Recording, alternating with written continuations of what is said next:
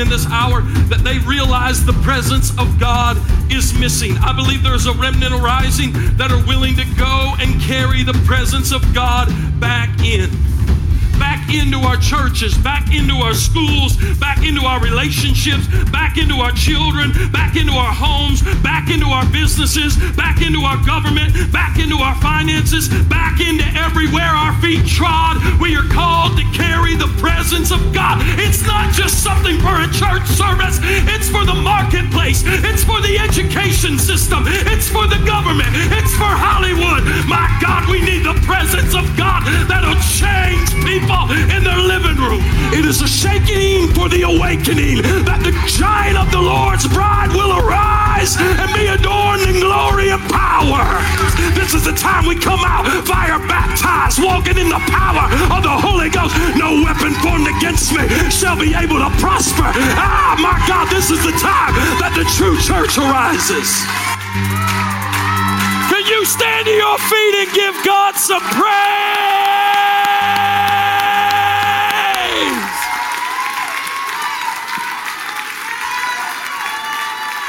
Come on, we're celebrating what God has done. We are celebrating what God, ah, my God, hallelujah.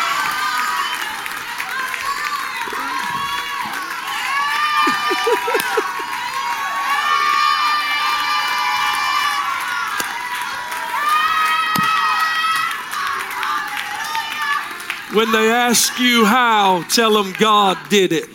When they ask you how, tell them God did it. Hallelujah.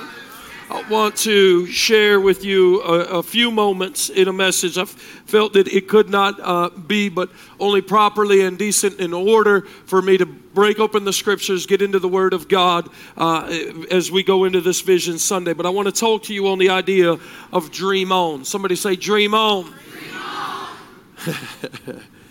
dream on until your dreams come true. And we are right in the midst of watching a dream unfold in the midst of a region, and we all are getting to be a part of it. Uh, as I came into March, I felt it only proper to have Vision Sunday because the Lord was dealing with me that marching orders are being released in March. And so we march forward. And this is March 5th. The number five is grace. And as we as we take steps on March the 5th of moving forward towards the, the things that God has called us to, uh, I wanted to share with you this morning out of Genesis 37 and verse 5. Genesis 37 and verse 5. Genesis 37 and verse 5 says, Now Joseph had a dream and he told it to his brothers, and they hated him even more. Father, we thank you for your word. We thank you, Father God, for what you're doing. We thank you for what you've already done. God, we thank you for every story that is unfolding in this room and in this region because of the ministry of Dominion Church. God, we give you praise. We give you glory. We give you honor. God, there is none, there is no, not one worthy of the praise, the adoration, and the accolades other than you, Jehovah, the mighty God, the everlasting Father. So all praise be unto you, God. We give you praise and glory now. And we ask that your word will go forth. Open our eyes, open our ears, and allow, allow our hands to be open, Father, to receive everything that you are pouring out in this moment. God, we thank you for it in Jesus' mighty name. Amen. Amen. Turn to somebody, tell them, dream on. dream on. Amen and amen and amen. I was asking the Lord what the difference was between visions and dreams. Acts 2 tells us that in the last days I'll pour out my spirit on all flesh. And he goes on to say, Your sons and daughters will prophesy. And he said that your old men will dream dreams and your young men will have visions. And I was asking the Lord, God, what's the difference between the dream and the vision? And God began to speak to me and, and show me. He said, He said, dreams you will typically feel, but you don't see clear. And on visions, you see very clear, but you often do not feel. But where purpose is discovered is when you can feel it and see it. And your dream, it begins to get visualized. Watch this.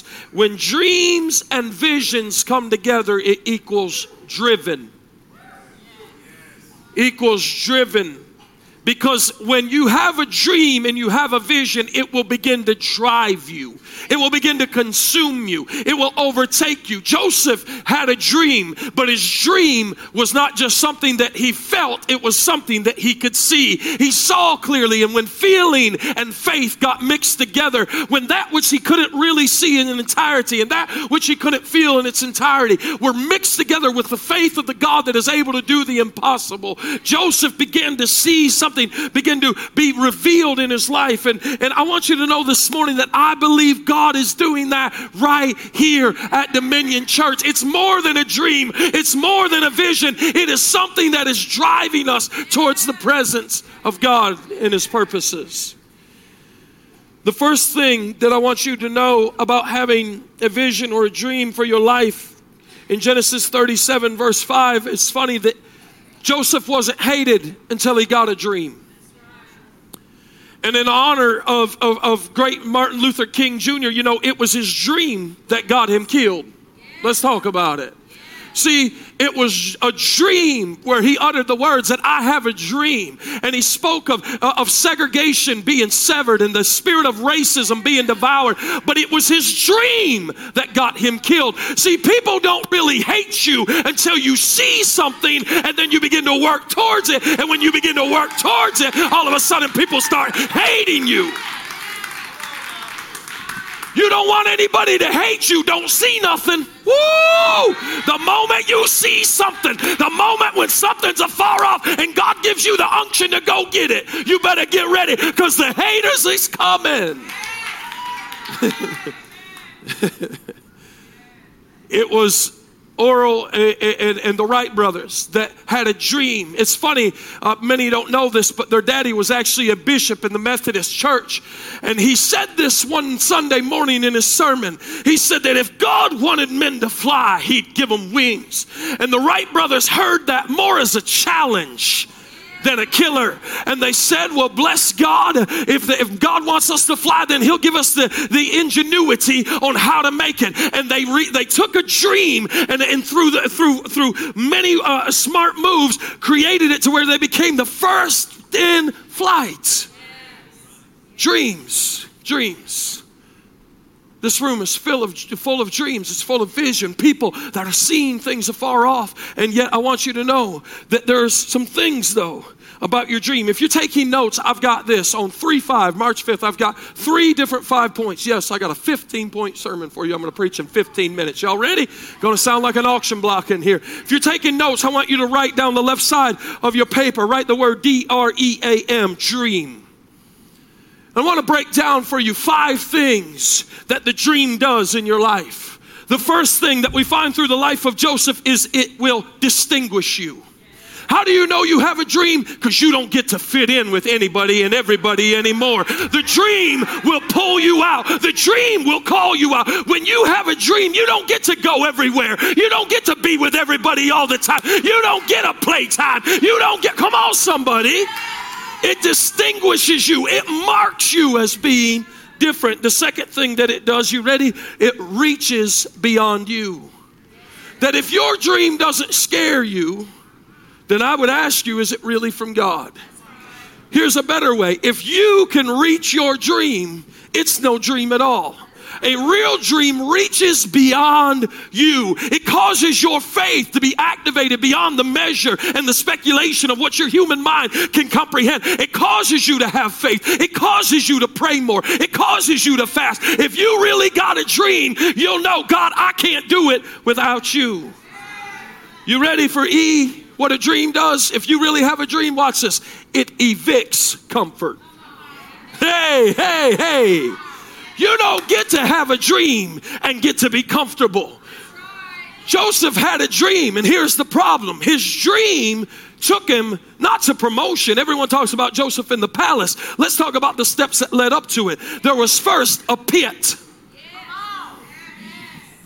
And then after the pit, there seemed to be some sort of promotion, only to be an allegation that threw him back in prison. What was it? The dream was evicting his comfort. It was making him say, if you really want this thing, then you're going to have to go all in after it.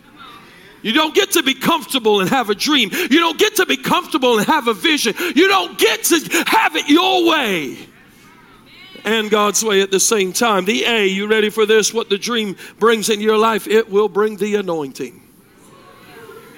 What is the anointing? The anointing is God's specific touch at a specific time to perform a specific task.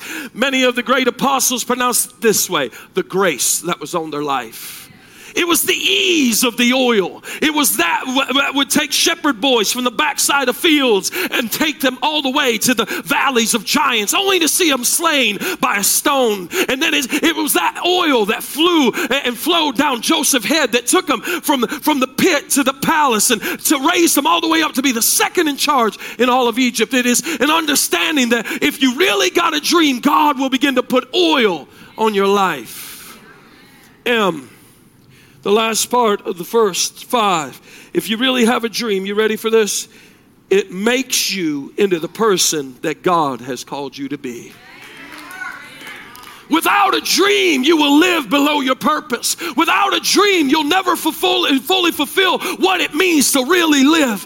Oh my God, that people would grasp. You only got one chance in one life. The Bible says your life is but a vapor. It's but a vapor, but a cloud of smoke here today and gone tomorrow. If we would realize that, we would realize that God has something powerful and purposeful for each and every one of us to do. But the dream, the dream, makes you into the person that God called you to be. So, once you understand what the dream does, I want you to give I want to give you the five stages of the dream. You ready? The five stages of the dream. We can see these in Joseph's life. The first is one that he thought it. See, the Bible says that Joseph had a dream. Here's the amazing part Joseph has a dream, but he doesn't talk about the dream until Genesis 37 and verse 5. Watch this. The dream was fine as long as it was a thought. Can I tell you that your enemy doesn't hate you with what's in your head, but it's when what's in your head starts to get in your heart. Woo! Hey, hey, hey. And so it's here that he, he thought it when it's in your head. But watch this, watch this. Then the second stage of the dream is you move from I thought it to I caught it. What is the I caught it stage? The I caught it stage is now is it's no longer in your head, but it starts to drip on your heart. You start mentioning it to a couple close friends and saying things like, Have you ever thought of my God? I feel the Holy Ghost all of a sudden there's a stirring in you. There's something that God is revealing to you. And now it does not seem that it should be found in the confines of your head, but now that it should be mentioned abroad. And can I tell you that this is the most sensitive season of the dream? That when you begin to speak it, you got to be careful in what ears hear it because there are some that have the spirit of Herod and they want to kill your baby. The third, the third, you ready? You ready? You ready? You ready? You ready? If you really got a dream, you're not only gonna thought it, you're not only gonna caught it, but then you gotta bought it. The third stage of every dream is I bought it. What is the I bought it? Is the price it is this stage of the dream that is often filled with pain and with pressure. But it's in that pain and that pressure that God is producing in you something that only the Holy Ghost can produce. I came to tell you that Joseph was not moving from his dream to the palace. He had to first go through the pit and the prison, which was a part of the process. Can I talk to somebody this morning that has a dream and you're wondering why it's muddy? You're wondering why it's murky. You're wondering why it's hurting. And you're saying things like, God, this ain't what you showed me. God's saying, if you really want it, then you got to buy it. I'm going to make you buy into this thing. I'm gonna make you buy it at face value. I'm gonna make you buy it when you don't get to see the glitter, you don't get to see the glam. If you really want this thing, you're gonna have to say yay through the hurt, yeah, through the pain. God, I'm all in because God knows if you can get in when it hurts, then you'll stay in when it hurts. And God knows, oh, hear me. God knows that if you get in when it hurts, then even when it gets good, you'll remember the cost of the dream and you won't just forfeit it.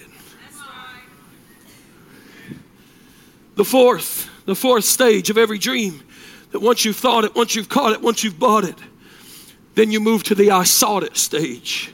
See, what is that? That's when everyone sees how heavy it is. That's the stage of the dream where people talk about you, but they say things like this if you knew what it cost him.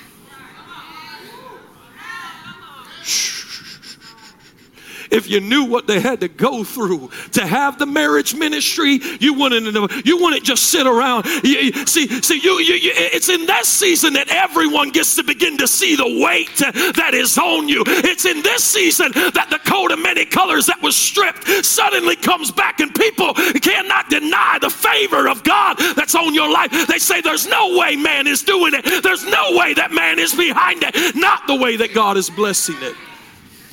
It's in this moment that we find that we've sought it. We've sought it. It's something that can clearly be seen. The last that I have for you in the stages of the dream is the I got it stage. See, after you've thought it and caught it and bought it and sought it, then and only then can you say, I got it. See, this is the moment where you're glad to pay the price that you had to pay. This is the moment that you don't have to live with the cancer of life called regret. My glad, I'm glad that I got it. I'm glad. I know it cost me something. I know I had to go through some things. I know there was people that talked about me. I know there was people that tried to kill me because of the dream. But I'm glad that I got it. I'm glad when I get to stand before him at the end, he'll say, "Well done, my good." In fact, there is no regret. There's only revival.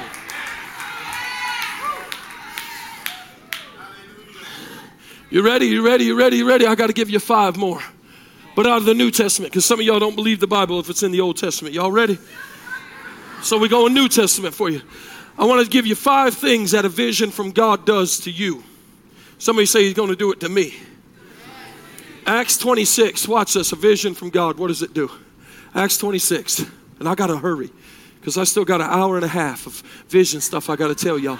Acts 26 and 14. I'm doing good. I'm only four, I'm only now 20 some minutes in. Anyways, and when all, when, this is uh, uh, the, the, the Saul as we know him, but he will now be soon the Apostle Paul. He's on the road to Damascus. He's on a killing spree. He's going to kill more Christians, cut their heads off. And it says this in Acts 26 and 14. And when we had all fallen to the ground, I heard a voice speaking to me saying in Hebrew language, Saul, Saul, why are you persecuting me?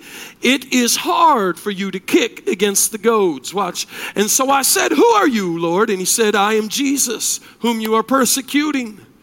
And but rise and stand on your feet, for I have appeared to you for this purpose. Everyone say purpose to make you a minister and a witness, both of the things which you have seen and the things which I will yet reveal to you. And I will deliver you from the Jewish people and as well from the Gentiles, to whom I now send you. Somebody say, sending me.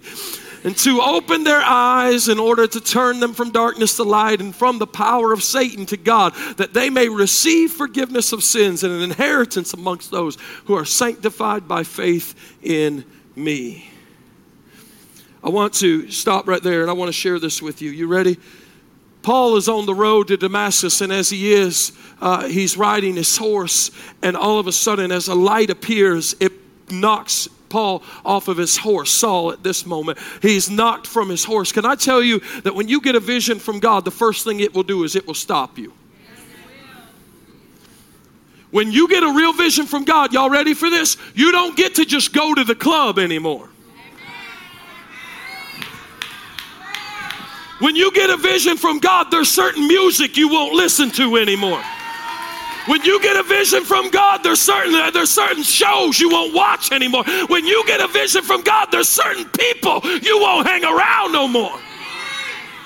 It will stop you dead in your tracks. That's what a vision does. It knocks you from your high horse. You're on your back. You're, you, you get in a moment of dependency when God begins to reveal to you what He wants to do through your life. The second thing, you ready, is, is that when you receive a vision from God, it will send you. The first is that it stops you. The second is that it sends you. A real vision from God will send you. It will send you to other people. It'll send you to other places. But watch this. The difference between a vision and ambition is this. Vision comes from God to help people. Ambition comes from your flesh to help you. I say, God, give us fresh vision. We don't need ambition. We need vision that it will send us to people that are hurting. The third thing that the vision does is it strengthens you.